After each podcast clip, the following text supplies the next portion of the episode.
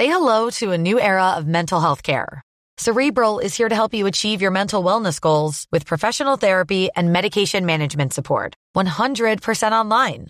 You'll experience the all new Cerebral Way, an innovative approach to mental wellness designed around you. You'll get a personalized treatment plan from a therapist, prescriber, or both in a safe and judgment free space. Your cerebral therapist or prescriber will outline a customized plan with clear milestones along the way so you can get to feeling your best. With Cerebral, you're not alone in your mental health journey. We're here to empower you to live a fulfilling life. So take that first step towards a brighter future and sign up today at cerebral.com slash podcast and use code ACasts to get 15% off your first month. Offer only valid on monthly plans. Other exclusions may apply. Offer ends July 31st, 2024. See site for details. Hey, I'm Ryan Reynolds. At Mint Mobile, we like to do the opposite of what Big Wireless does. They charge you a lot we charge you a little. So naturally, when they announced they'd be raising their prices due to inflation, we decided to deflate our prices due to not hating you. That's right. We're cutting the price of Mint Unlimited from $30 a month to just $15 a month. Give it a try at mintmobile.com slash switch. $45 upfront for three months plus taxes and fees. Promo rate for new customers for limited time. Unlimited more than 40 gigabytes per month. Slows. Full terms at mintmobile.com. Two girls from the suburbs going to the city to have a good time. Do you really believe there's a creature? Mm-hmm. Yep, I do. What began as a birthday party ends as a nightmare. Just what did happen? Dr. Collingwood lived there. Are You sure we're not going to put you folks to any trouble? No nonsense. Our home is yours. His wife lived there. I've always dreamed of a man who could take me easily. So did their daughter, Marie. They all lived there. I spit on your grave.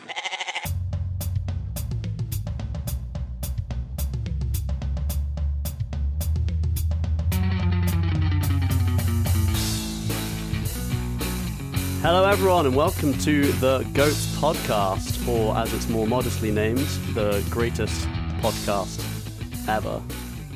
I'm Vinny, and I'm once again your host for this evening, and I'm joined by the two usual suspects that is, Mork and Sebek. But I'm also joined by our special guest that I'm delighted to welcome here, Saru, who you may or may not know from the popular RedHanded podcast. How are all of you? Hello, hello everyone. I'm How good. I'm good. Good. How are you guys?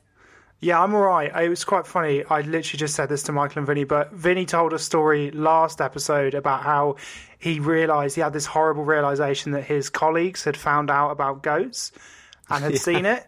And then I was like laughing along, and then I was like, but I've just got one of my colleagues on the show. like, why would you do that to yourself? The anxiety is unbearable. But we're here, and it's going to be fine. Exactly. We're here. It's all going to be fine. I'm excited. Thanks for having me on. That's all right. Michael, are you doing better? You were a little bit ill. Yeah, I was a bit ill earlier. Um, yeah, I'm fine. I'm just not going to let that hold me down because I can't miss up the opportunity for this episode. So, and we're talking about one of my favorite things ever. Hell yeah. And I did offer to blow Lemsip up your bum, but you didn't reply. Yeah, I didn't fancy that actually. To be honest, that was not that was not going to help me. Funny that. So there might have done. Funny We that. never know. These things, you, you got to try anything in this situation. Anyway, Vinny, after you. We may be in the depths of February, where it's more or less the complete opposite time of year for some spooky Halloween fun, but that certainly won't stop us today. some of the earliest films, the dawn of cinema, were horror films. Not that they were actually called horror films at the time, they were actually referred to as mystery films. But despite that, the act of going to the cinema to get frightened has been a pastime for millions of people throughout the past hundred odd years.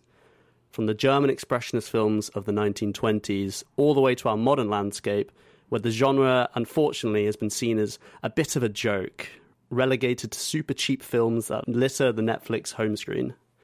Although, thankfully, the past few years, we've seen a bit of a renaissance for horror. Films like It Follows or Midsommar, which are redefining what it means to be a spooky flick. And as you may or may not know, I am a huge horror film nerd. So I've called upon my friends and special guest Saru from the popular podcast RedHanded trademark to help me figure out what is the greatest horror movie of all time. Uh, Mork, did you say you wanted to go first? Yeah, I thought I'd go first just while my energy's high, and then if I feel like I'm going to die later, I'll just I'll just quietly die in the corner. right. But yeah, I'll go first. So, horror movies, especially the classics, are a real passion of mine, like Vinny's. And there are many different subgenres of horror. You've got your classic monster movies, Dracula's, Frankenstein's, dating back all the way into like the 1930s. You've found footage films like the Blair Witch Project, and you've also got your ghostly films or like possession films like Paranormal Activity or Insidious. But in my mind, there's one particular genre which stands out above all others, and that is the well established and downright awesome slasher genre. With films like Friday the 13th and Nightmare on Elm Street. These films always feature like a main bad guy who's easily recognizable and iconic. Jason Voorhees, Freddy Krueger, the leprechaun guy from Leprechaun, just to name a few. I can't actually remember what the leprechaun guy is called. I don't think he's got a name. I think he's just called Leprechaun, isn't he? Never watched I've it. never seen the Leprechaun franchise. Are they worth watching? Uh well they're not they're not horror films like they're not scary, but they are pretty funny. Leprechaun Goes to Da Hood is a pretty good movie to be fair. Critically acclaimed. yeah, I would watch them. If you like if you like slash movies, I would watch them. Now, if there's almost one thing that all horror movies have in common as well, or at least all the good ones, that's a certain low budget B movie charm where quality of filmmaking outweighs money spent massively. And the pick that I've chosen as the GOAT is certainly low budget, but it boasts one of horror's most iconic villains of all time and was absolutely the most important movie in the slasher genre. So, of course, I'm talking about John Carpenter's 1978 masterpiece, the original Halloween.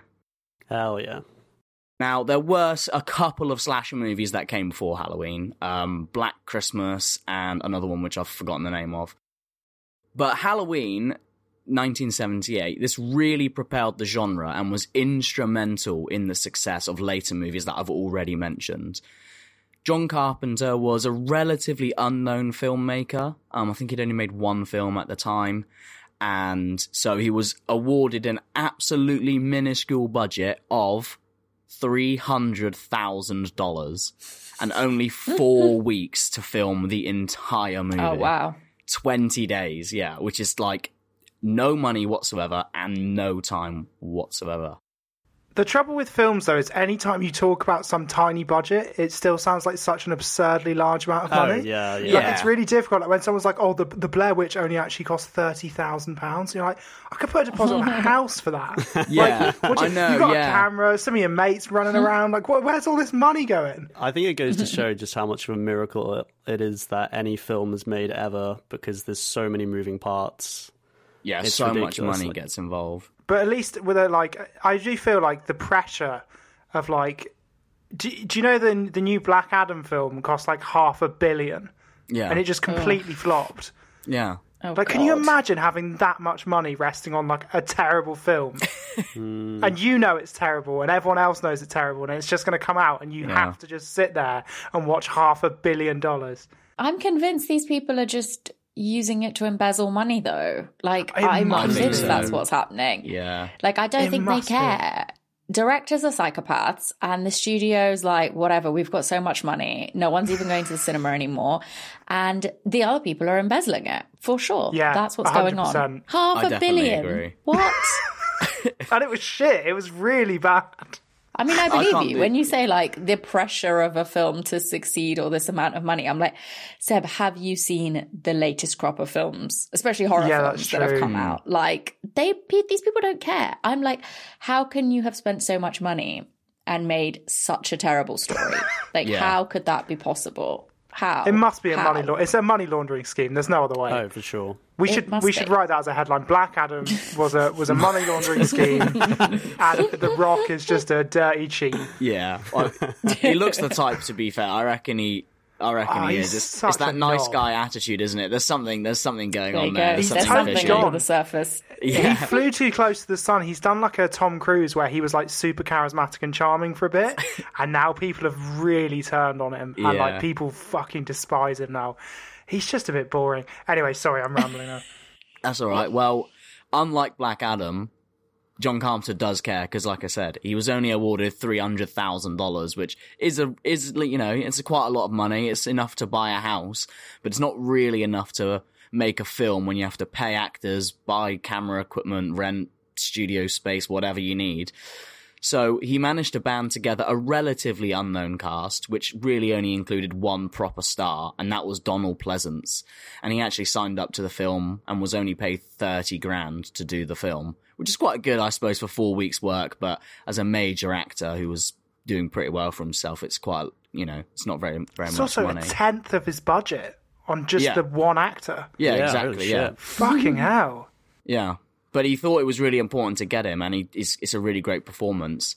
Um, but because of that, he also had to give a film debut to the other main character, uh, Laurie Strode, played by Jamie Lee Curtis, who at the time was only 19 years old. So that's this is her very first film that she was ever in was was That's this movie Halloween. Yeah. Now the budget was so small that the actors actually wore their own clothes to set.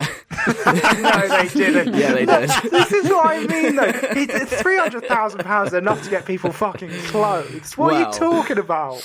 Yeah, well, you say that, but they wore their own clothes to set because they blew almost the entire budget on this single camera that they used to film the movie. So they had to buy these cameras were relatively new. It was almost like on a gimbal. It would take steady shots even though they were moving around.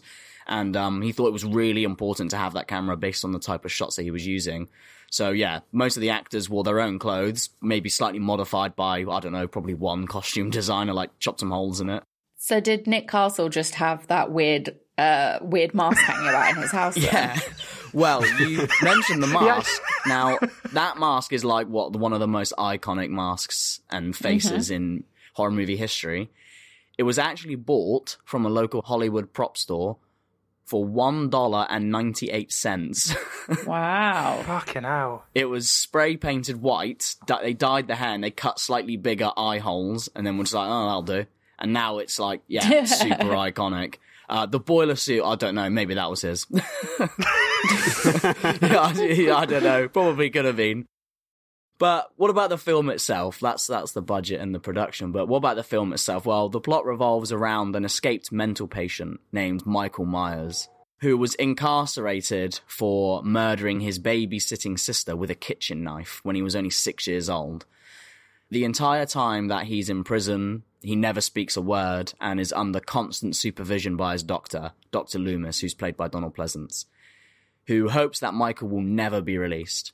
But 25 years later, he escapes the hospital and goes back to the town that he's from and goes on a rampage, murdering teenagers. In particular, he's got a fixation with a babysitter, funnily enough, uh, called Laurie Strode, and that's like his main target. Now, the movie starts out with one of the most powerful openings ever, I think, in, in all movies. It's this like stalking shot from six year old Michael's perspective. We're like seeing it through his eyes. And it's really creepy. It's dark. It's full of suspense. And we walk through the house of Michael's eyes as he's staring at his sister, like through the window and stuff and creeping around through the back into the kitchen. He pulls the knife out and through this whole scene, it's like five minutes long, the opening scene, only one word is uttered, and that's his sister screaming, Michael! as he plunges the knife straight into her. So there's no noise whatsoever. The only noise that we have is the amazing, like, theme title song of Halloween, which, funnily enough, was actually composed entirely by John Carpenter because Mhm. he wrote, directed the movie, and did all of the music. Fucking hell. Yeah, Talented it's pretty impressive. You don't get that any any like at all nowadays. Even if you do spend like half a billion on a on a movie. They just get off like one of those like free YouTube audio libraries. Yeah, exactly. uh, it's it's truly unnerving and is actually one of the first and most well done stalking shots uh, through the eyes of the killer in film, and it would be copied and replicated in basically every single slasher movie ever. Like every Friday the Thirteenth movie, there's a shot of you as Jason through some bushes. It all came from this opening sequence in Halloween. Hang on, is Jason? Is he the same guy as in Friday the Thirteenth? That is the serial killer in Friday the Thirteenth. But what about the who's the one who's who's the one in? Michael Myers. Oh shit! It's different people. Yeah, of course. I've been totally imagining the wrong film for the last. Like, I was like, oh yeah, yeah. Seb, Wrong film. You're fucking cancelled from this conversation. Yeah, how can you? Do you know what though? Speaking of being cancelled, I was about to say Oh no. this is such a rogue Oh, concept. no. I'm, gonna, do this early so that I can go back and cut this out if it's not if it's not okay. But I do feel like horror movies are like the last place where you can just be like, it's just a fucking loony, isn't he? Like you couldn't do that anymore. They are, Yeah, but you're going to get so, cancelled yeah. because you didn't know the difference between Michael Myers and Jason Voorhees. Yeah, they're two very They're- they're different just- people. Oh, they're just two nutters, mate. They're Well, all no, the same, no, aren't no, no, because Jason Voorhees is not a, No. a nutter, as you said. He's a zombie. Mm-hmm. Is he? Yeah, he's Yeah. a little boy drowned in the river and like comes back to life. He's and, not a like, goes little on boy. He's rampage. fucking massive. He dies as a little boy, and, he- yeah, and he like grows up he as a dies zombie. as a kid. Yeah. Yeah. But that's what I like about Mike Myers versus Jason is that I think in Halloween, he's so much scarier to me than Jason because I think Yeah. you never know why he's doing what he's doing. I hmm, think yeah. too often, especially now with like modern horror, they're so obsessed with like showing you everything, over explaining, like so much exposition. And it's just like it makes it not scary. And I think like the subtlety of a good horror film is like to not tell you everything, to leave the mystery of the protagonist, if if you want to call him the protagonist in it Yeah. um, rather than Laurie. But it's like I think the the lack of information you have about him, the lack of information, the lack of understanding you have about why he's doing what he's doing, the total mystery is what makes him so terrifying to me. I agree with that. Absolutely. Like he never speaks a word in the whole entire film. He doesn't say one Yeah. single word. And it's like he is just like he's just a mentally ill person and you've no idea why he's doing this. Like the parents don't know Dr. Loomis, Donald Pleasence's character, doesn't know why he's doing this. They just they just know that he is dangerous and that is like you said, yeah, it's, why it's mm-hmm. really scary. Now the rest of the film is filled with like all super eerie and amazing like filmmaking techniques. And because of the low budget, there isn't really an emphasis on like gore and stuff. There's not a huge amount of blood, which is like a major trope in slasher movies going forward. Like a big part of why the Friday the Thirteenth movies and like Nightmare on Elm Street movies I loved so much is like the craziness of the kills. Like, oh, what's what's he gonna do? Is he gonna hmm. like turn into a dragon and like bite his head off or whatever? Well, in Halloween, it's a lot more subtle, a lot more real, and a lot more scary. Like you said, It's brutal. yeah, which is why I really, really like it. Like, I like both. I quite like sitting down and watching something crazy and ridiculous, but if you want like something that's actually atmospheric, Halloween like does it like no other slasher movie really. And Michael is just the most like insanely creepy and imposing figure throughout the whole film. Like I said, he never says a word. He moves incredibly slowly, but with like so much strength and menace. He's like a he's like a rhino, but just walking through everything. And Carpenter said that the only direction he gave the actor was to move from mark to mark without actually acting. Just move slowly, don't act, and just be menacing, and it works perfectly. He's just terrifying, like so terrifying. Wasn't Michael Myers played by like four different actors in that film, including John Carpenter in one shot? Yeah, it was played by a couple of different guys, depending on like whether they needed like a shot of his height or him like throwing something. They would get like, like I can't remember what their names are, but they're like a bigger actor, and then they're like a couple of smaller guys. Yeah, they would Uh, dress up a few different people in the costume. Now the movie comes to a climax when Michael is chasing and trying to kill Laurie through the house. She fights back and she manages to unmask him for a moment before Dr. Loomis comes in. Loomis shoots Michael in the head and the chest a few times. I think like five times he gets shot. And he stumbles and he falls off the second floor balcony onto the floor. Now, the final shot is Dr. Loomis looking over the balcony, and what he sees? Nobody. Michael has just vanished. He's gone. Laurie is like sobbing in the corner, and Dr. Loomis just looks like he's so, so nonchalant. He's completely unsurprised, as if he knew that if this, like, just pure cold hearted killer ever got out, it would never be stopped. And he knows that that's why he's just, he's just gone. It's, it's a really, really good ending and a great cliffhanger. I could literally talk about this film in particular forever. There's so much that I've missed out. I actually wrote a 3,000 word essay in college about why this movie is so good as part of my media studies like coursework because Halloween is just amazing. And to go back to budget, Halloween was a major box office success. $300,000 it took to make, but it took $70 million at the box office. Jesus. I'm not very good at maths, but that's pretty good. that's quite a lot. Back in set 1978, especially for a horror movie, which always do really badly at the box office, that's amazing. It was revolutionary, it revolutionized horror, and it kickstarted the slasher movie genre, making it easily one of the most popular horror genres through the 80s and the 90s, especially. Every horror movie that came out in that time was a, some kind of slasher movie or mm. Friday the 13th sequel, probably. And it helped lay the blueprint for how to do it the impact this movie had, it's really hard to quantify. It's it's just massive, uh, and we probably wouldn't have Freddy or Jason without it. It's scary, it's dark, it's unnerving, and genuinely, it's a complete masterpiece in just standard filmmaking. It's widely regarded as one of the best horror movies ever made, and in my opinion, it's the GOAT. That's it. Very nice. I like it like I said, I, I just love that film so much. I can't like just from a filmmaking perspective, it's such a good like just watch that and then you know how to make a low budget film that looks amazing. yeah, no, absolutely.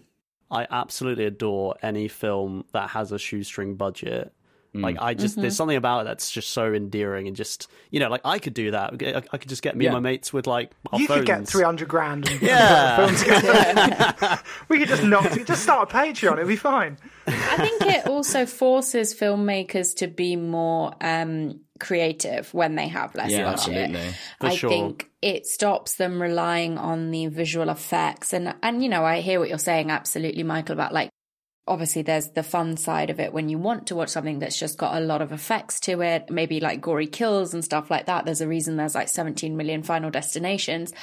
But I think when you are a director and you're forced to do a, obviously you're talking about 70s films. So I love, I love films that like practical effects anyway, much more than CGI. Yeah, CGI blood is just never going to compare to practical blood. Um, but I think you're forced to work with what you have and be much more creative. And I think that the fact that a film like this has held up for so long and is still being talked about on a show like this shows, you know, three what was it 300 grand that's crazy grand, yeah, that's crazy, crazy. What's yeah. that? It's like necessity is the mother of invention. You're kind of forced mm. to like work your way out yeah. of a problem when you don't have the money. You have to yeah. like really think about it. It's the same as Jaws. Like when I we did the the greatest movie monsters. Like the reason you never see Jaws is because he looks like shit. Exactly, but that's what makes it scary. Yeah, yeah, exactly. Yeah. Jaws, and yet that yeah. Jaws, Jaws the shark. Um, yeah, and yet that's what makes him genuinely really scary is because yeah. you don't see him, so that you have to think about it. Whereas when you know when you've just got half a billion, you can just kind of do what you want. It, yeah. it, you, you know, think you can show what you want.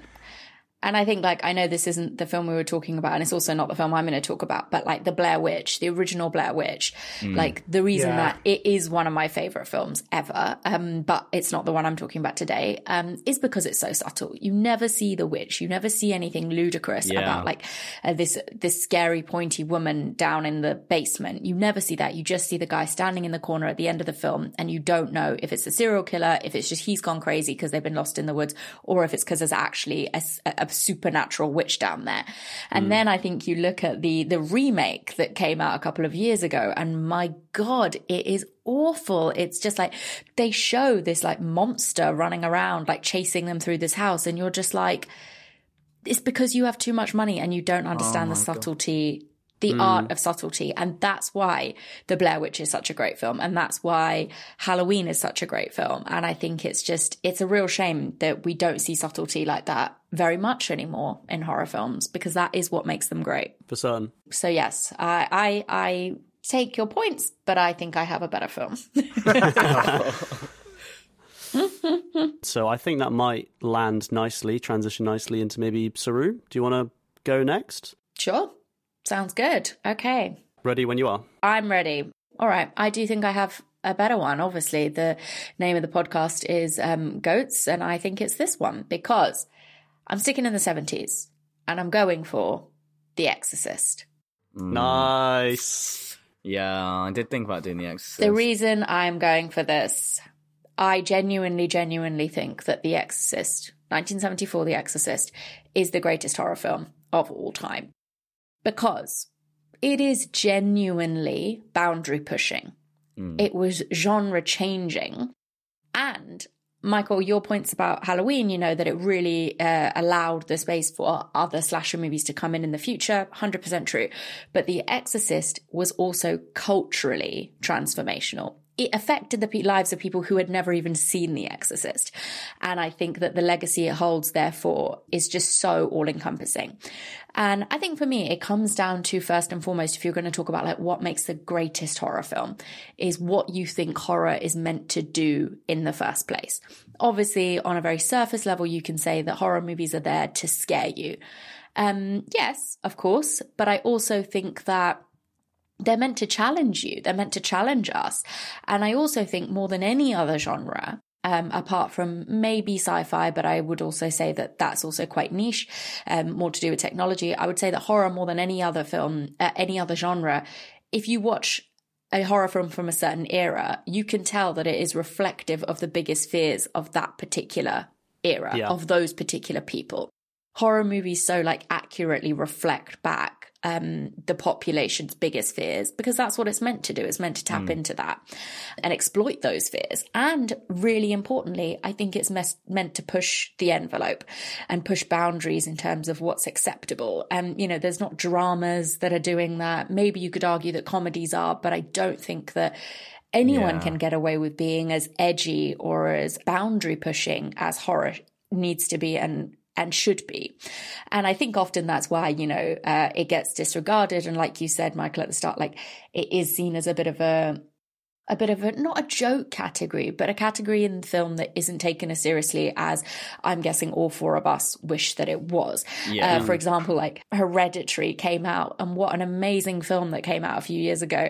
And like I went to go watch it my mistake. I shouldn't have, but I went to go watch it in a Cineworld on a Saturday night and it was packed theatre, but people clearly misunderstood what this film was going to be about and then, or what the vibe was going to be. And at the end, the guy who had spent the entire time sighing in front of me stood up and went, well, that was shit. And I was like, oh, it's because you just want to watch Paranormal Activity 17. Like that's what yeah. you wanted. And this was a genuinely great horror film. It's, it's really funny because, um, a lot of people I know who've watched Hereditary and think it's a great film, they they don't really call it a horror, and I think that's really strange. No, it doesn't follow all the exact tropes of like your slashes, for example, and therefore it's not a horror. But I think that's completely mis, you know, misinterpreting uh, yes. the point of horror. To be honest, yeah, I think there's a very fine line between some thrillers and horrors, isn't there, as well? I think. Oh, yeah. And I'd say Hereditary spends very much like The Exorcist, the first three quarters of the film being a drama, being mm-hmm. like, uh, in, in the case of Hereditary, it's very much like a, um, an exploration of grief. I mean, I yeah. know we're not here to talk about Hereditary because it's not my film choice, but like when the thing happens in the film that is the most shocking thing that's like happens right in like the first, the first act of the film, the the reactions from the characters, the raw emotion, the the way in which Toni Collette like processes those, she should have won an Oscar for that. But no one's going to give her an Oscar because it was a horror film. Yeah, horror films always do really badly at like everything. It's oh, such a shame because they're such absolutely. good films most of the time. I feel like the best you can do with a horror is like try and pose it as a thriller, and then people might yeah. not might not like yeah. a film like Seven, which is not my pick, but I think is a really really yeah. good like mm-hmm. horror adjacent. Like I think it yeah. probably is horror. It has like horror themes in for it. Sure, for sure, yeah. But but like that was definitely posed as like a thriller because otherwise, how would you get Brad Pitt and Morgan Freeman to do it? Yeah, you wouldn't. Well, yeah, yeah that's true. The other thing they do is they just make paranormal activity to like jump scare people, and then yeah, everyone gets a big kick out of that, and it's a it's a terrible movie. It's just it's not horror. It's just going, wow, of course you're going to scare people, and then that makes No, loads of money it's at just the box loud office because people just get like a kick out of it. But it's rubbish horror. What's that quote? It's like a, a, a jump scare is the equivalent of a stand-up comedian tickling people. Probably, yeah, like, yeah, it's like, that's it's like, it's like what it's it's the same. Like, it's yeah. not. It's not horror. Yeah, I totally makes agree. sense. Yeah, I agree. And I think too much horror now is just based on jump scares that lead nowhere, that mean nothing. Uh, it's cheap. And the sad thing is that audiences love that. And, um, you know, whatever it is, I think while we say what we say about like the awards ceremonies not, you know, respecting horror in the way that they should, um, the one thing we can say is that currently, obviously, we all know that cinemas are struggling massively. People are just not going to cinema anymore, not even just because of COVID, but prices, just generally the experience. Um, but the the only things that do well are big budget action films, um, like you know the latest Tom Cruise Mission Impossible, or a big superhero film, or horror. Horror is the only genre that does consistently well in the cinema. People will go watch any old horror that gets put out. Um, but still not respected. Though I would say my film of choice did win an Oscar. So there we go. Did it? The, author, I didn't know that. yes, fire, it did. yeah. It did. The Exorcist actually got nominated for multiple categories. Um, everything from best actors to like cinematography to um, soundtrack, everything. Um, I don't know the, the awards categories because I couldn't give less of a shit about the Oscars, but it did win one. and um, I think that that says again a lot for the cultural impact that this film had. So I'm not actually going to do a blow by blow of the entire thing. I'll do a very quick like plot synopsis, but I think most people listening will have watched The Exorcist. If not, I really implore you to go do it. So it's of course based on the, um, in my opinion, fantastic novel by William Peter Blatty. If people haven't read the novel, oh my God, read the novel. I actually read the novel before I watched the film and it is such a good good, good, good book. And uh, William Peter Blatty was actually very, very like um, possessive over his story, as well, you know, he should be. Um, so he actually wrote the script for The Exorcist himself. And he produced it. And he picked William Friedkin to be the director. And he said it was the only director that he would allow to direct The Exorcist. And if he wasn't interested in doing it, it wasn't going to get made. So very particular man. And thankfully it did get made. If anyone has seen The Exorcist, you'll know that there were no major stars really drawn into the film. Um, I believe the original choices to play the mum in The Exorcist were Audrey Hepburn or Jane Fonda. What? I know, I know, I oh, know. Audrey Hepburn, that'd be mad. do you know what? Actually, full respect to Audrey because she said, Yes, I love it. I love Really? the script. I want to do this. But she was in Rome filming some other things when The Exorcist would have to be filmed. So she said, Come to Rome, film it here, and I will be in it.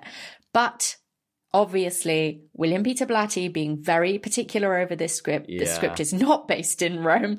he is like, absolutely not. It's got to be based where it's based. Um, and you know, Yeah. the, the original view he has of it, the original, the staircase, everything, the house, these are all things that he specifically based the story around. So he was like, we're not moving it to a completely different city, a completely different country. So she turned it down. And Jane Fonda was like, this is absolutely horrendous shit. And I wouldn't come anywhere near this. So she turned them down. so they ended up getting um, quite I think what works well for them, a cast of people that were never really known actors before. And I Yeah. think that can always work well because it stops people being taken out of the movie by seeing somebody like Audrey Hepburn Yeah. playing the mum, for example. I agree. For sure. Yeah. And it, the film, okay, it did get a bigger budget. It got 12 million. Um, Still to be made, massive. but It's pretty modest, yeah. no, it's still modest. Absolutely. It actually ended up grossing quite a lot, but we'll get to that in a sec. But it, it only had 12 million to be made. And um, Warner Brothers actually lost faith with it pretty quickly. Uh, there were a lot of production issues, including things like the set catching on fire. Um, there were a lot wow. of injuries suffered by the cast members.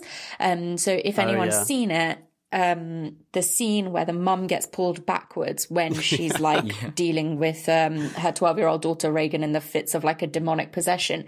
And she falls backward and she looks like she hits her head and her back and she screams.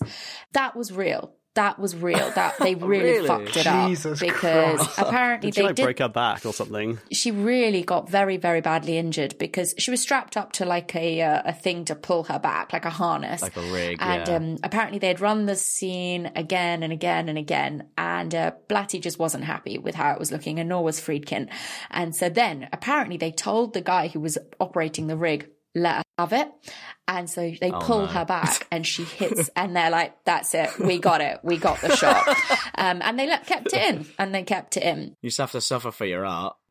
Exactly. Well, you know, um, if it's a choice on your part, then maybe that's more uh, acceptable. But uh, I mean, there's a reason it was the 70s. It's like when Gandalf hits his head at Bilbo's house. It's like, just have to leave it in. It's so good. Precisely.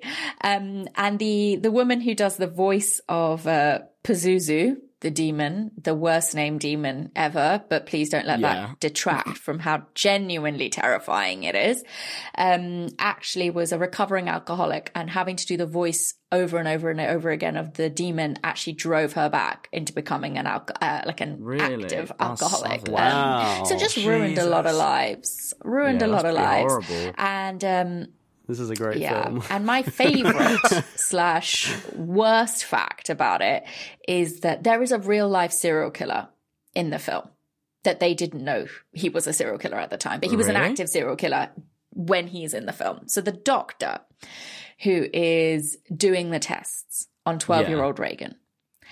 He is a serial killer who was killing men during the time that he was in that film.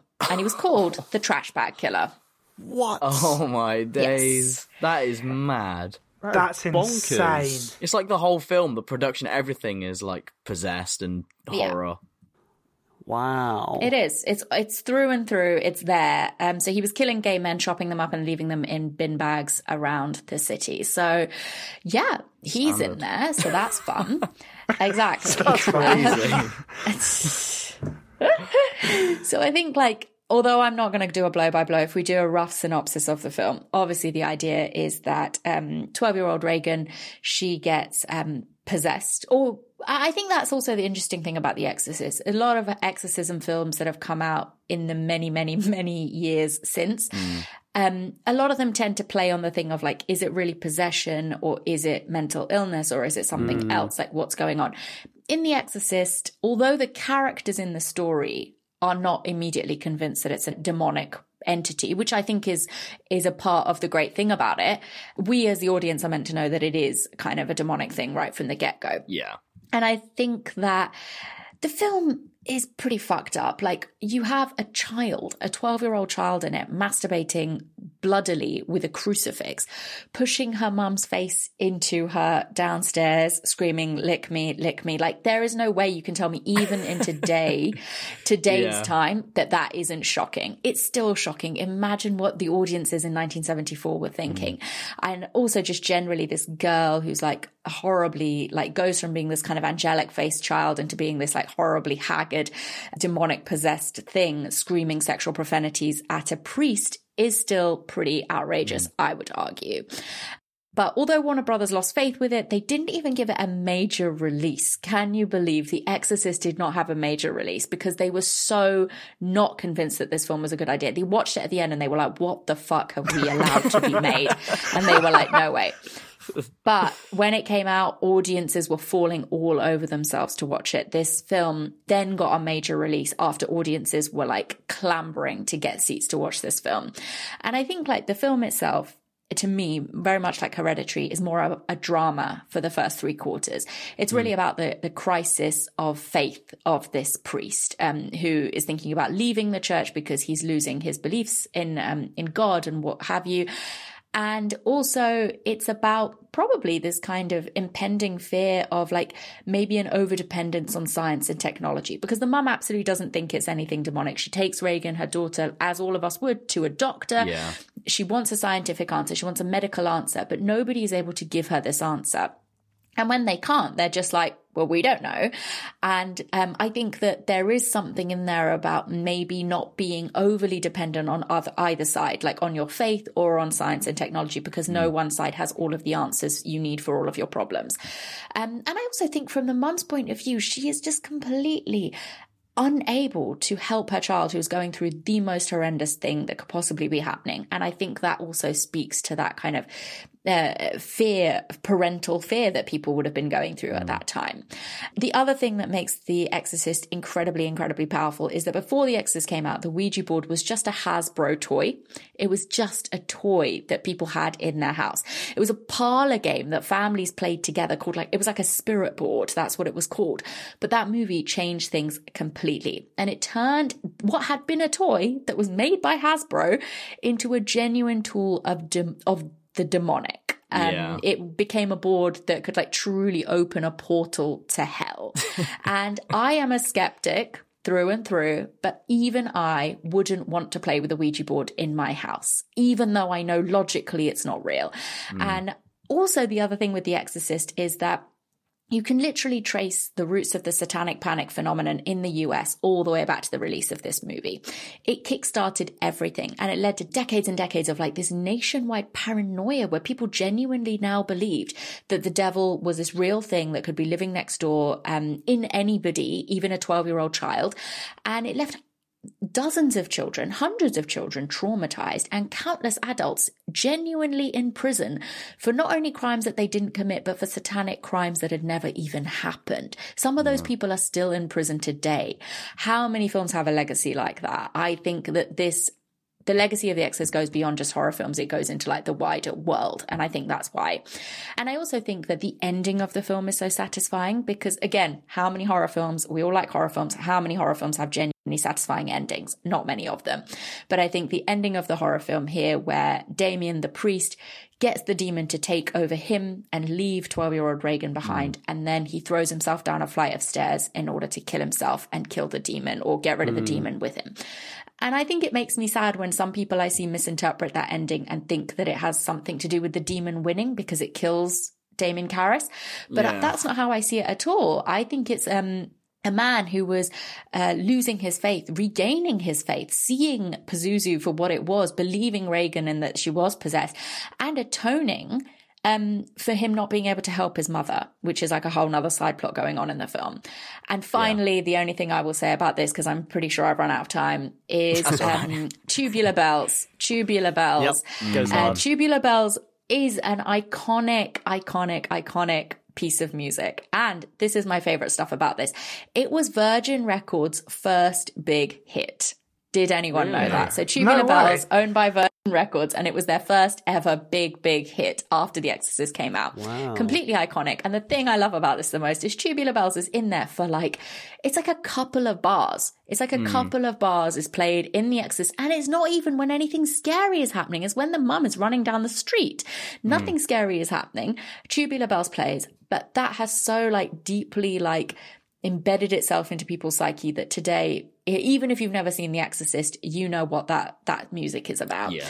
and i would just say i love this film. I think the overarching like cultural impact that it had everything that it like did for the horror genre and the fact that it won an oscar even though i don't care about oscars i think um speaks for itself. And i think it is the greatest horror movie of all time Wow, thank you very much. That was incredible. I love that film. Seb, you've never seen The Exorcist, have you? No, I've never seen any of these films. Yeah, the only film I've seen is the one that I've picked. You're you're not a big horror buff, are, are you? But I hope this episode changes your mind because like all your favorite movies are like the Avengers, which are like pointless and meaningless and carbon copies of themselves. But like this this podcast, hopefully, us talking I about these so like turned upon. amazing films will hopefully change your mind because Yeah. like The Exorcist is literally just like groundbreaking. Like that's why people were clamoring to like the cinema to see it because it's the only genre in film probably like you said that can do things that break boundaries.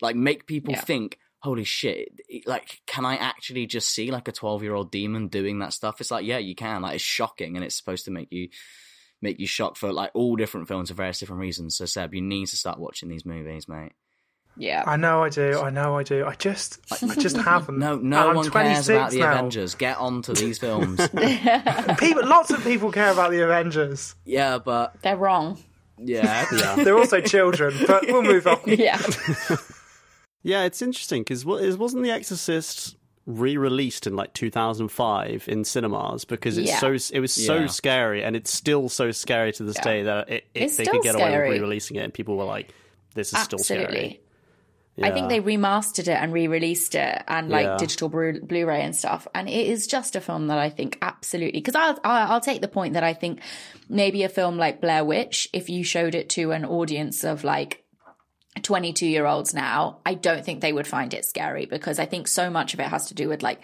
the the conversations, the subtlety. I don't know if people have got the patience for that now. Um, but I think The Exorcist, even if you showed that to a 20 year old today, I I would be shocked if they weren't scared, they or at weren't least scared, shocked yeah. by what was happening. Mm.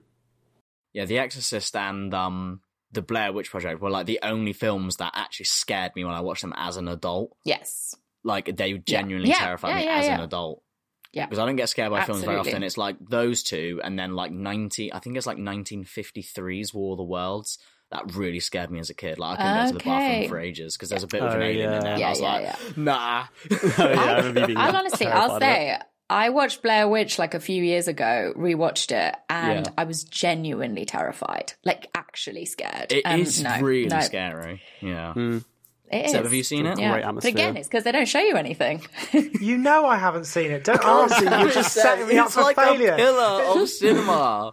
Look, all I can say is, right, from my perspective, you love all these films and these characters. Mm-hmm. Yeah. Imagine if you watched all of them. Characters. No, don't say Avengers, but Wait, like all wait. the baddies. Wait, wait, wait, wait, wait, wait, wait, wait, wait, wait. Imagine you watch them over like a 10 year span, and then after 10 years, they're like, right, we're going to get them all in the same film, and they're going to fight Sure. Thanos. No. sure, sure. I'm Sure. not going to win this, am I? No, but- oh, no. They did have Freddy versus Jason, which is a not a very good horror movie, but it's a pretty fun. I love that it's a Maybe fun you could movie. say Alien Yeah. versus Predator. Maybe you could say that. Hmm. Alien vs Predator is really Yeah? good. Yeah, they're really fun Yeah. movies. I like watching them because they're like really enjoyable and fun, but they're not like Yeah. they're not like super good horror movies, even though they're No. in that category. So, yeah, I don't even know if Predator. Would you say Predator's a because I've seen Predator, more of an so I action can't really. I'd say film. Alien is, but Yeah. Predator Alien is more of an is, yeah. action. Alien yeah. is a horror Alien movie, but- definitely is. Yeah. yeah, not not Alien Two or uh, sorry Aliens. That's not horror. I wouldn't say that's yeah. not horror. Yeah. That's like an act. That then, then I've it watched all go of them. Action, I but absolutely yeah. love the aliens. yeah Do you I love actually? the I Alien didn't know that. franchise. Me and Vinny love Oh my God. aliens. When we were younger, we made like a video series of us reviewing them. yeah we were 15 Uh, yeah. Let's dig that out. They never got dig that released. Alien. I think Alien might be my favorite, my favorite horror franchise. To be honest, really? I think. Yeah, I love it. it's a good horror franchise I'll say it once. I've said it again. Nothing beats the Predator franchise when in like Predator Three. Uh, the predator decides that people with autism are the next step in evolution and therefore stops killing them. you ain't wrong though you ain't wrong Oh dear.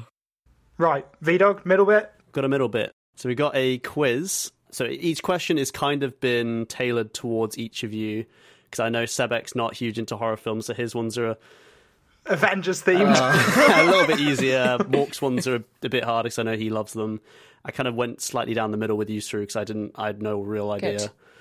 Good. But um, how it's going to work is I'll ask the question, and then if you just want to answer straight off, and if you get it right, it's two points. But if you get it wrong, that's zero points. Move move on to the next question. But if you don't want to answer straight off, and you want to have a little bit of help, I have multiple choices. But you'll only get one point if you choose the multiple choices. Okay. Cool. So, Sebek, yes. which horror film, Sebek, did the actor Johnny Depp get his debut start in? Even I know this. Edward Scissorhands. no? That's not a horror film. Yeah, it is. He's got scissors on his hand. right, zero points. it was Nightmare on Elm It's Street. Nightmare on Elm Street. Edward Scissorhands. Good He's got scissors on This his is so hands. embarrassing. This is the worst this could have gone for me. I've just been called out. I can't use any of my. I can't just regurgitate pop culture to get me through. I absolutely don't know anything about horror. Well, this is going to be great for us. oh fuck! Saru, Mm. which Steven Spielberg film Now his name is just attached to it. It's not like it, he might have directed it, might have just been an executive producer, but he was involved. Which Steven Spielberg film was considered cursed, with several actors supposedly dying because they were in the film? Oh. Yeah, I'm going to go multiple choices because I don't, I, I feel like I remember hearing this, but I don't know which one. But I'm hoping if you tell me some choices, it might trigger something. Okay, so Arachnophobia, The Omen, or Poltergeist? I think it's Poltergeist. That your final answer? Yeah. You would be correct. It is Poltergeist. Yes. Yeah. Good. It was like four cast members died. Oh, wow. I think it's the little girl who is like the sort of main character in it, I guess. Uh, she died when she was like 12. Um, Ah. And I think that's the movie where they used actual corpses in one scene. They didn't tell the actor, and they, she was like in a swimming pool with loads of these Like a corpses. they- Yeah. yeah, they use actual like Oh skeletons, God. real life skeletons. You can't do that. No, it's pretty fucked up, isn't it? right, Mork. Yeah. Many consider 1922's Nosferatu to be the first film adaptation of Bram Stoker's Dracula. Yeah. But for copyright reasons, the filmmakers had to change the name of the vampire to what name? Um, Count Olaf. You gonna go for it? Count Olas? Oh, Olaf. I said. Okay, ni- neither of those. snowman. Neither of those are right. What was his name? Oh. Or Orlok. Orlok, So you were close. Oh, I was You so were really close. close. You were Oh, close, God but damn it. I, that's I zero for really you. thought I knew it, yeah. Right, back to you, Sebek. Yes. Can I get a point on the board? I believe in you. I believe in you. I don't know if I do. 1976's The Omen follows the story of a child who is said to be the devil's own son. What is the name of that child in the movie? Oh my god. Come on, Seb. We just did a case where the, the one of the killers got called this at school because they said he looked like him. I was called it as a child once. Oh fuck. Oh god. You can have the multiple choices if you want. Yeah, do the multiple choice. I just need a point on the board. So your choices are Damon, Damien, or David. it's Damien. Okay, yeah, you got it, Damien. Shit! I knew that. It was in my lizard brain and it wouldn't come out. Saru. The script for the horror classic Halloween never called for a specific type of mask for Michael Myers to use. But the mask that was chosen was a replica of a famous actor's face. Which actor was it? Oh. Is it William Shatner? It is William Shatner. Yes. Yes. Yes. Fantastic. Three. Uh, Did you know for you. that in a similar thing, you know, in have you seen Baby Driver, Uh, the film? Yeah. You know that they're at one point they're wearing masks that are like Michael Myers masks. Yeah. But then Michael Myers is in the guy who played Austin Powers, Yeah, yeah, not yeah. as in the, the and that was a genuine accident. Oh, They sent a guy they sent like a runner off to get Michael Myers masks on the day of the shoot and he came back with like Austin Powers ones and they were like, Oh, fuck, Oh, so funny. and they just had to go with it. Yeah. yeah, I had to omit my William Shatner Star Trek mask fact for this quiz. Vinny was like, "Oh, you can't say it because it's, a- it's a question." I was like, "God damn it!" Yeah. Oh. Mork. yes. Psycho, The Silence of the Lambs, and The Texas Chainsaw Massacre are all iconic horror movies. Yeah. But they were all inspired by the same real life serial killer. Who was that serial killer? Oh. I'm gonna have to go multiple choice because I feel like if you say the name of it, I might get it, whereas I don't know off the top of my head. So your choices are Ted Bundy, Ed Gein, or John Wayne Gacy. I think it's Ed Gein. You are correct. It is Ed Gein. yes, because of the cannibalism thing. I'm pretty sure Yeah. he like he like sewed people up and stuff. Didn't he? Like Oh, he's a made proper wrong. Made un. furniture of like skin. Yeah. Yeah, He's like the murderer's murderer. Like he's like he's real like bad. he's like the OG, isn't he? He's like yeah. Favorite murderer's favorite murderer. yeah, exactly. he's your favorite murderer. It's like MF Doom, but for murderers. The MF Doom of murder as well. so stupid. Sebek, Yes. what is the highest grossing horror film of all time?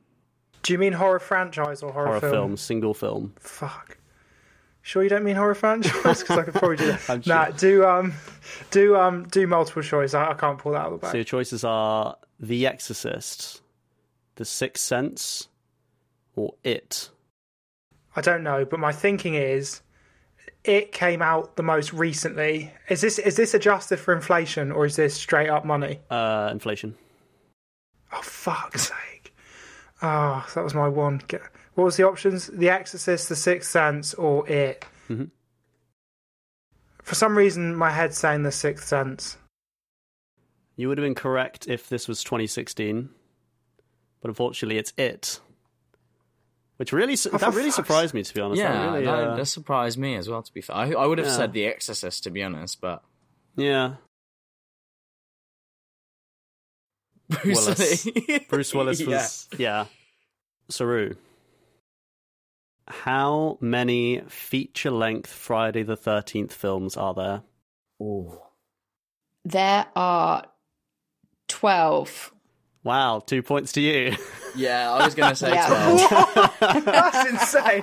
Just straight off the bonds. Just- oh my lord, she's absolutely running away with this one. Not gonna lie, lads. Yeah, because there were two more after Jason X, which would be the tenth one, where he goes to space, Yeah. isn't it? Yeah. Yeah, 'Cause yeah. They're making a new one, which is going to be the thirteenth, and it's going to be like a pure reboot of the series. I'm pretty sure. Another reboot. Jesus Christ. Yeah, like another another reboot. They just haven't yeah. got any ideas anymore. I know. No. Just, Just, do another reboot. it. Why not? Mork. Yeah, Your final question. I need a big tour here to beat to beat Seb. Many horror films have extremely cheap budgets, so that in the rare case they do blow up, they become insanely profitable. Mm-hmm. But what is the most profitable horror film ever? Right. Yeah, I also think I know. Give me a multiple choice because I'll still beat Seb with one point. Paranormal Activity, The Blair Witch Project, or Jaws? Oh, it's got to be the Blair Witch Project, surely. I'm going to go with Blair Witch Project. Again, you would have been correct if this was like 10 years ago. But it's Paranormal Activity. Oh, for What? God's sake, Paranormal Activity shit. it's just people Oh. in a oh. house with a handheld camera Oh, and a oh, yeah. sheet. That's Oh. insane. I didn't It's know like that. three times less the budget of the Blair Witch Project, which actually shocked Really? me. It, it Oh, made yeah. 85,000% of its budget. Jeez. Fuck me. Yeah. Yeah, it is really. I guess it's just like four people in a house, and that's Yeah. it. On There's a video nothing camera. going on. Did- yeah. Damn it! And everybody loved it. God damn it! That's so true. Yeah. Do you know what? I did hear this recently though. Do you know Matt Damon, the actor? Yeah. Hmm? He is recorded as the actor who turned down the most money from any film because he unknowingly he was asked to be in the original Avatar and he said no and they said we'll give you 10% of box office revenue and he said no Wow. and he would have been like a billionaire Oh yeah. but he just Wow. just said no Damn. Wow. What a fool. what a fool yeah Um, so actually, the scores are really close. So I'm going to have to do a tiebreaker. So um, you're all just going to buzz in with an answer. First come, first serve. Your answer is what you what you get. Uh, but if we go around and you guys haven't got it, then we'll just we'll keep going until we get it. I believe in you guys. We can get this. Cool. So, what is the highest rated horror film on IMDb? is it it Not it. So I bet you're out for this round. shit It's not Halloween, is it? Because no, that's like eight point two. Halloween's your answer. It's not Halloween. Damn it. True. Oh God, I don't know. Everyone has such horrible taste. Um, the highest rated horror film. I also think it's confusing, like what's actually being called a horror film. Um, this is definitely a horror film. It's definitely a horror film. Mm-hmm. Okay. Oh, okay. I'm gonna go Rosemary's Baby. Nope. Do you want to go around again? Oh god, you know I always make this joke, but I do feel like Mark in that episode of Peep Show when they're doing the band names, and all he can say is like Coldplay and and the the Beatles. Beatles, yeah. I'm just, I'm just like uh, the Exorcist. I'm just all that's in my head is the three that we've already mentioned. That's all that's in my head. Have we mentioned it? Can you give us a clue? Have we mentioned it in this episode? In this podcast, we have definitely mentioned it. Yeah. The Exorcist. Nope. Fuck. The Sixth Sense. It's not the Sixth Sense, Saru. Oh god. It's not hereditary. Nope. No. Yeah. It's not Jaws. Is it Jaws? Jaws. Jaws, Jaws, Jaws, the shark. Jaws the shark. Here he comes. He's gonna bite you. Not Jaws. Come on. Wasn't too long ago when we mentioned this. Alien. Yes, it's Alien. Alien! Can you imagine? Of course. Can you it was imagine? I just got the point. There you go. Of course it's Alien. I'm gonna give Oh, well. uh, Okay. Two points for that. So, I got two points. got two points for that. So, this is, this was a really close one. So, Mork ended with one point. Sebek comes close by three points. And Saru wins it all with five points. Fucking Well hell. done. Jesus. Well played. Well played. right. Um, I think that leaves Sebek. That leaves you. Just me. Yeah. Just uh, With my deep knowledge of horror films to wow you all with something completely unexpected. Can't wait. A film that you've never even fucking heard my of. Can you imagine? Spider Man. No, it's not that. Um, are we ready, V Dog? Do we have a timer? ready. Right. As I've already said, every horror film I've ever watched has been against my will. I've watched three. I've watched. Oh, I made you watch once, sir. That's one of the three. I watched seven, yeah. which we've already said might not even be a horror film.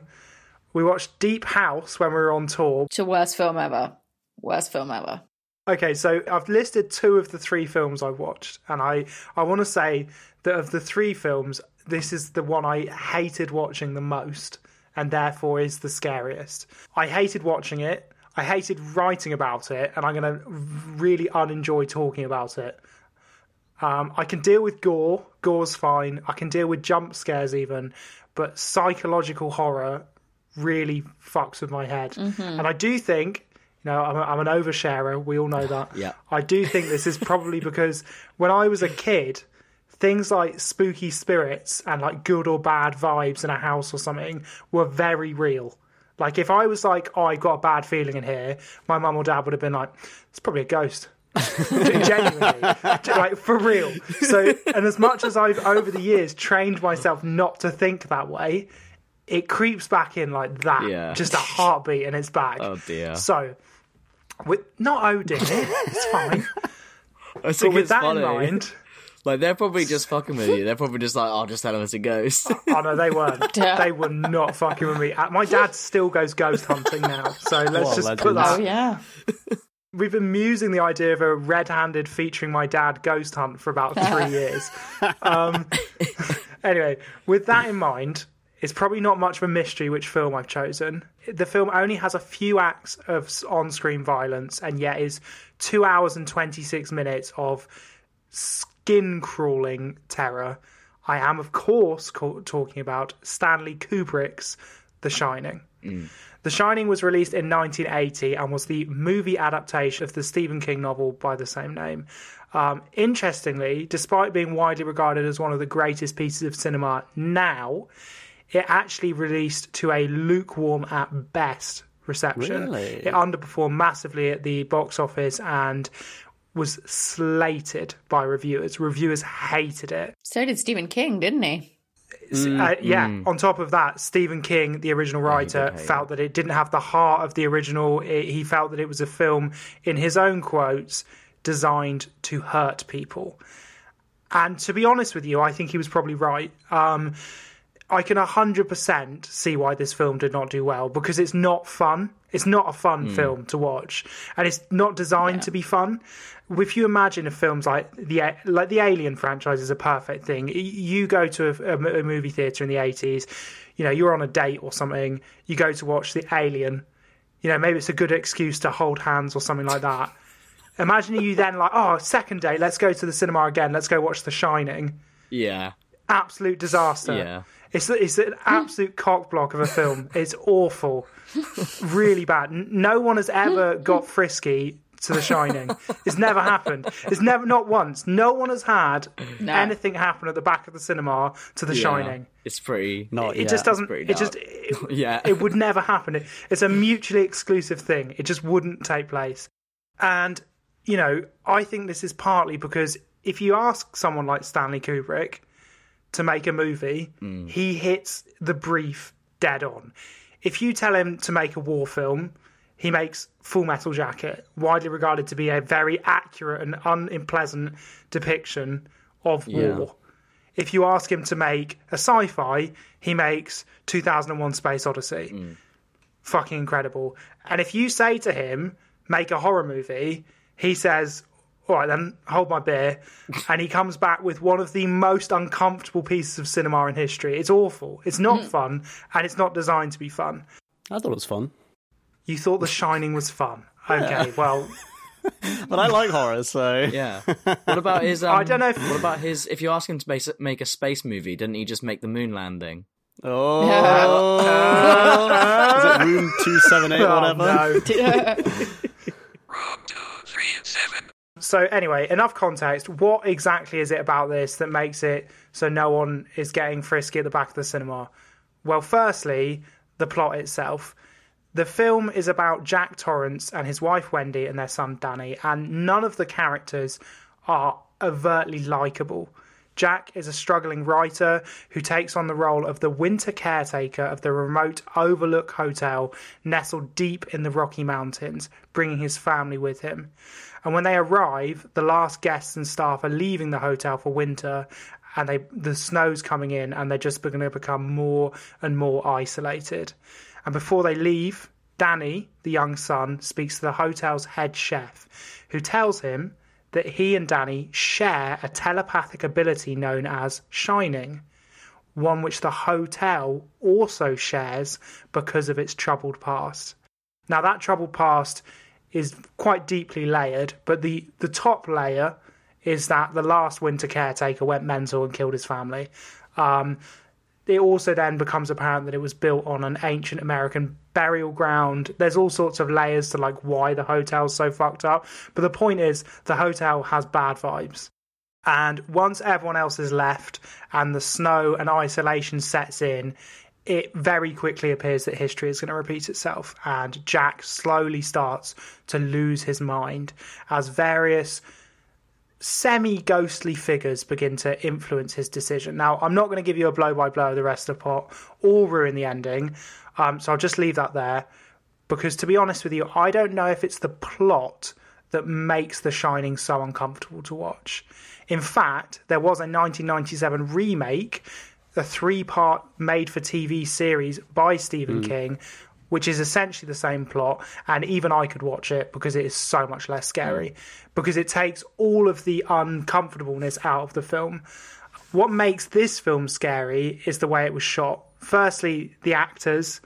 Um, normally in horror movies, especially those of the time, they would cast lead actors that were conventionally good looking and allowed people to empathize and even sort of imagine themselves as the character because they're likable, they're fun, they're attractive. And so we go, oh, yeah, I could be them. I could be that attractive guy running around a house. No one looks at Jack Nicholson and thinks that. They're all difficult to watch. And this was a conscious decision. And it feels harsh to single her out, but we have to because it was a conscious decision.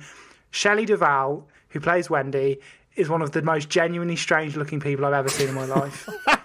and and that's and I know that's not nice to say, but that was a conscious decision by the casting team to do that. And they're made even more strange by the way the film is shot. So obviously they picked actors who weren't that conventionally good looking and then they used film techniques to create a really uncanny vibe. And the most sort of common and the one that runs through the whole film is that Kubrick shot almost the entire film. I think there's about three shots that weren't shot on the same super wide 18 millimeter lens. And what that does is when you get a lens that wide, you get like a fisheye effect as you get closer to it. So they're designed to shoot huge panoramas and get the whole thing in. But as you get closer, it starts to distort your face. And that is why Shelley Duvall looks that bizarre because she doesn't in real life. She actually just mm. looks like a normal person. But in that film, she looks odd. And she has that thing where her teeth seem to like kind of come out like Mileena from Mortal mm. Kombat. And that is because she's getting so close to the camera that the actual lens is like bowing her appearance. And they also, the actors act super strangely. They don't react to things in the film the way that they're supposed to. You know, for Yeah. instance, there's that really iconic scene where Jack Nicholson is talking to his son about how he'll never hurt him because his son says, Would you ever hurt me? And that film was shot so many times. And in the first few takes, Nicholson was genuinely reassuring. And then after 40, 50, 60 takes, he just started to go weird and just starts to react really differently to how you would. Like, Michael, you're a dad. If your son said, Would you ever hurt me? You'd be like, No, obviously not. Yeah, yeah, you'd be super genuine. But if you shoot that scene that many times, the reactions become more and more bizarre. Yeah. And that was a deliberate decision, also a very expensive decision at that mm. time, because obviously film was like super expensive. Mm. Um, but that that idea of The Shining being deliberately uncomfortable runs through the whole film. The soundtrack is like nails on a chalkboard. It's the opposite of getting a, a number one for Virgin. It's it's horrible. No one would go out of their way to listen to the soundtrack of The mm. Shining. It's not even really got a musical score. It's just like odd noises played over some sort of ry- rhythmic like heartbeat. It's really uncomfortable, and that coupled with like even the ghosts of the hotel. If you watch the Stephen King straight to TV one, they're done to look like ghosts. They're all pasty and white. They look creepy. They've got that like effect where you can sort of half see through them. The ones in Stanley Kubrick's, they just look like people. Yeah. And that's so much more terrifying because you know that there's no one else supposed to be in that hotel. So the fact that there's a bartender is odd enough. You don't need to make him see through because he's not supposed to be there. So it's just weird and creepy. Yeah. And what I think makes The Shining so scary is that there is no single moment of terror. You know, uh, there is that really obviously. There's the iconic moment where he puts the axe through the door. Here's Johnny. But that isn't what makes it scary. What makes it scary is that it's just two and a half hours of real skin crawling unpleasantness, hmm. interspersed with grotesque and frightening visuals and this sort of deep evaluation of the human condition that is just a little bit too close to the mark to be enjoyable. You know, Jack Nicholson's character is not a mental patient. He's just a struggling father who's an alcoholic who beats his son. It's too close to reality, and that's what it's not a fun watch. And I'll end by saying I don't think The Shining is a conventional horror film. There is actually very little in it that is slasher esque or horror esque, but it is a horrifying hmm. film. And that is why I believe it's the greatest horror film of all time. Yeah, it's definitely a horror film. It is, but it's not conventionally horrifying. It's not a slasher. It doesn't Yeah. have like a monster or anything like that. And I think as well, like I watched a, a review of it, and I I totally agree with this guy's description, which is that the way that the hotel is set up is like the hotel itself is the monster, hmm. and that the ghosts are kind of just like tendrils. They're just like Yeah. different appearances, different ways that the hotel pushes you over the edge. Yeah. You know, it's all one and the same, and you really feel like they're working against Jack hmm. Nicholson's character to like push him over the edge. You know, the bartender keeps offering him a drink until he takes it, and that that is a big part of why it goes wrong. And I hmm. also think the final thing that I'd say, which I think adds to it, is that there's it's called like a two beat rule where every time the characters in The Shining see something, they see it for two beats longer than you do. So, for instance, when Shelley Duvall's character sees that Danny's written murder on the door, she stares at it for two beats, and your heart races, waiting to know what she's mm. seen. And then the reveal is so much more impactful. I feel like so many horror films just show the like, ing, ing, ing, and it's all right in front of you. It's the same when she's rummaging through the papers and it just says, you know, all work, no play, and all that you wouldn't know that that was frightening until you saw her reaction to it. Because if you just saw her flick through those, you'd be like, oh, that's a bit weird. But seeing her reaction, seeing that she now understands that her husband has lost it, is way more frightening. And then the reveal, oh, this is why, is Yeah, way sure. more interesting. But yeah, that's why I think it's the greatest film of all time. Greatest film of all time. Wow. Sorry, the greatest horror film of all time. The greatest horror film of all time. Yeah. I, I absolutely love The Shining. Um, I've only seen it once, like years and years ago. Yeah. Um, but I remember really, really liking it. It is, it is a fascinating film. There's so much to uncover with it. There's like how like I've watched videos talking about how like the the house itself doesn't make sense, like the mansion or the, the hotel rather. Like the, there's there's doors that basically if you if you see from another shot, the doors don't go anywhere. Like Mm, there's there's yeah. there's rooms that make no sense and like That's alley like the alley. whole point, isn't it? Yeah. Yeah. I think like as well, I I think it's one of the reasons that there's so many like conspiracies and so much analysis of it is that it is a film that you come away from like why would you make that? it's not a particularly fun. It's not an enjoyable cinema experience. So I think people look for more in it because it's like, well, why would you do that to yourself? Like, why would you go through making that? It's not fun. It's not exciting. It's kind of just, it is two and a half hours of not much enjoyment. It's very powerful.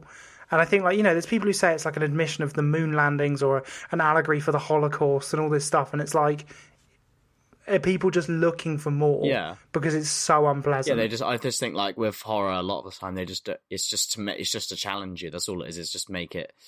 I think Stanley Kubrick is probably trying to make it like as uncomfortable as possible. Just it's almost like a social experiment, isn't it? Like what can people bear? Do you know what I mean? yeah. Hmm. I'll say Shining. Unfortunately, I don't like The Shining. I feel like You don't it's like a film I should like. It's. I feel like if you just describe what The Shining is, I feel like it's a film I should like. I love isolation horror. I love the the synopsis of the film. But I just don't I don't like it. I don't mm. enjoy it. And I take your point that it's not maybe meant to be enjoyable, but I don't know. It falls flat for me somewhere and I don't know why. Is that not because, as a horror film fan, it's the only one that really scares you? it's really in your head. You genuinely watched don't it once. enjoy it. You're clutching no, there, I just didn't get it. It felt too disjointed. I get what it was saying, but I didn't. I didn't Yeah. enjoy it. I didn't enjoy it. So no. I'm shocked. I, I actually feel the same about A Clockwork Orange. I Really? actually don't really like that Ah. film. I'm like, I, I kind of, again, exactly same. Maybe it's Stanley Kubrick. I'm like, I don't get it. Like, it's good to a point, but there's points of it where I'm like, I, I kind of not really getting this at the moment. Like, I, I feel sucked out of the film because I'm trying to figure it out so much. Maybe it's the same sort of thing. I don't really know. But yeah, I hmm. don't really enjoy Clockwork Orange that much. Wow. Yeah, Stanley Kubrick makes some really strange films. I think all the films he makes are just yeah, they have this sort of uncanniness about them. Yeah. It's hard to grasp. I think that's also why a lot of his films are very conspiracy theorist esque. That and because he made the moon landings, so it's probably. Yeah, yeah, especially that film. um, but anyway, yeah, that leaves me to crown a winner, and I have to say, I hate all three of you so much because all three films, like, I would not bat an eyelid if I like read an article that was like, "This is the best horror film of all time," and I saw either of these three films as a, I would be like, "Yeah, that makes sense. I can I can get by with that." So I hate all of you for making me make this decision because I love all these three films so much. Um, Halloween, I'd say, I'd say it's the best Halloween film. It's my favorite Halloween film. I always try and make an effort at every Halloween to watch Halloween because it it has everything like spookiness and like the great soundtrack and I love that shoestring budget and but also it's set you know in October it's set on Halloween so it has all like the autumn Yeah. leaves that are all like around the floor and everything and it, it feels very Octobery Halloweeny you know has that lovely atmosphere and then The Exorcist honestly, if I were to pick an answer for this, I would have just said The Exorcist as well, because I think the fact that The Exorcist is the first, and I I don't know, if is it the only horror film to ever get an award, like an Oscar? Nope. I, and the fact that it was re-released, re-released in, in cinemas like years later, I think that speaks volumes for how still scary a film from the seventies is. And then obviously, The Shining is just terrifying all throughout. It's it's extremely suspenseful. It's like you're you're watching a pot boil and it's just sort of mm. very slowly boiling. You're like, what's what's happening here? It's it's something's rising. The tensions are rising all throughout the film up until Jack Nicholson's character just goes mad and just starts hacking away at a door. I actually think if I was going to criticize it in any way, I think that it's one of those films where the build up is so heavy that it's almost difficult for it to pay off. I kind of think that when he does lose it, you're kind of like, oh, it's just a man with an axe on a door. Like, it's not enough because you've built this thing for so long yeah. that, like, where do you go from there? Yeah, I can buy that. I can buy that. But yeah, okay. I've made my decision. I don't like the decision. uh, but I'm going to have to crown the greatest horror film of all time as The Exorcist. Well done, sorry. It's the second time a guest Correct has decision. Won. Thank you, well guys. Done. Yeah, I think I think it's literally got everything. It's got like yeah. uh, the movie itself is cursed. It like made ridiculous amounts of money. It like impacted reality with like the people being actually genuinely ter- terrified of Satanism because of the film, and that was obviously a big thing like the 70s mm-hmm. and eighties, wasn't it? Yeah. And that soundtrack as well is just it's just fantastic, and the atmosphere as well. It's just dripping with that lovely horror atmosphere.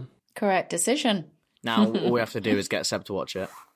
Yeah, I know. I was going to say I'm going to have to fucking watch it now. Beautiful. For God's sake! Can we just set The Shining and then I wouldn't have had no, to watch you've got it? to watch it now. No, you do. I'll watch a YouTube breakdown by someone who's watched it, and then Okay. I'll just. we'll need to watch Freddy Got Fingered as That, well. That's good enough. Oh, you need to watch Freddy Got Fingered. I'm not. well, yeah. I'm not watching Freddy Got Fingered. I can't believe you even brought that up. I'm very glad to have won, guys. Thank you so much for having me on and picking That's my right. film. It was the right decision. Thank you so much for coming thank on, you. Sru. Thank you for, for No sparing your time to come and go back to being a bedroom podcast. very, very, very happy to be on. Um, thank you guys for having me on. And yeah, I'm going to go have dinner now because I'm absolutely starving.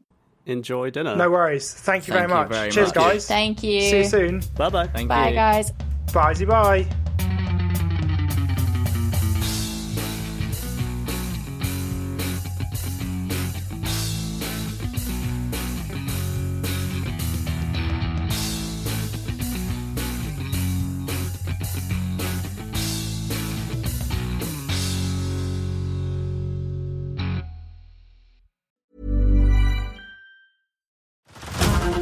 To Hulu this March, where our new shows and movies will keep you streaming all month long. Catch the award winning movie Poor Things, starring Emma Stone, Mark Ruffalo, and Willem Dafoe. Check out the new documentary, Freaknik The Wildest Party Never Told, about the iconic Atlanta Street Party. And don't miss FX's Shogun, a reimagining of the epic tale, starring Anna Sawai. So, what are you waiting for? Go stream something new on Hulu.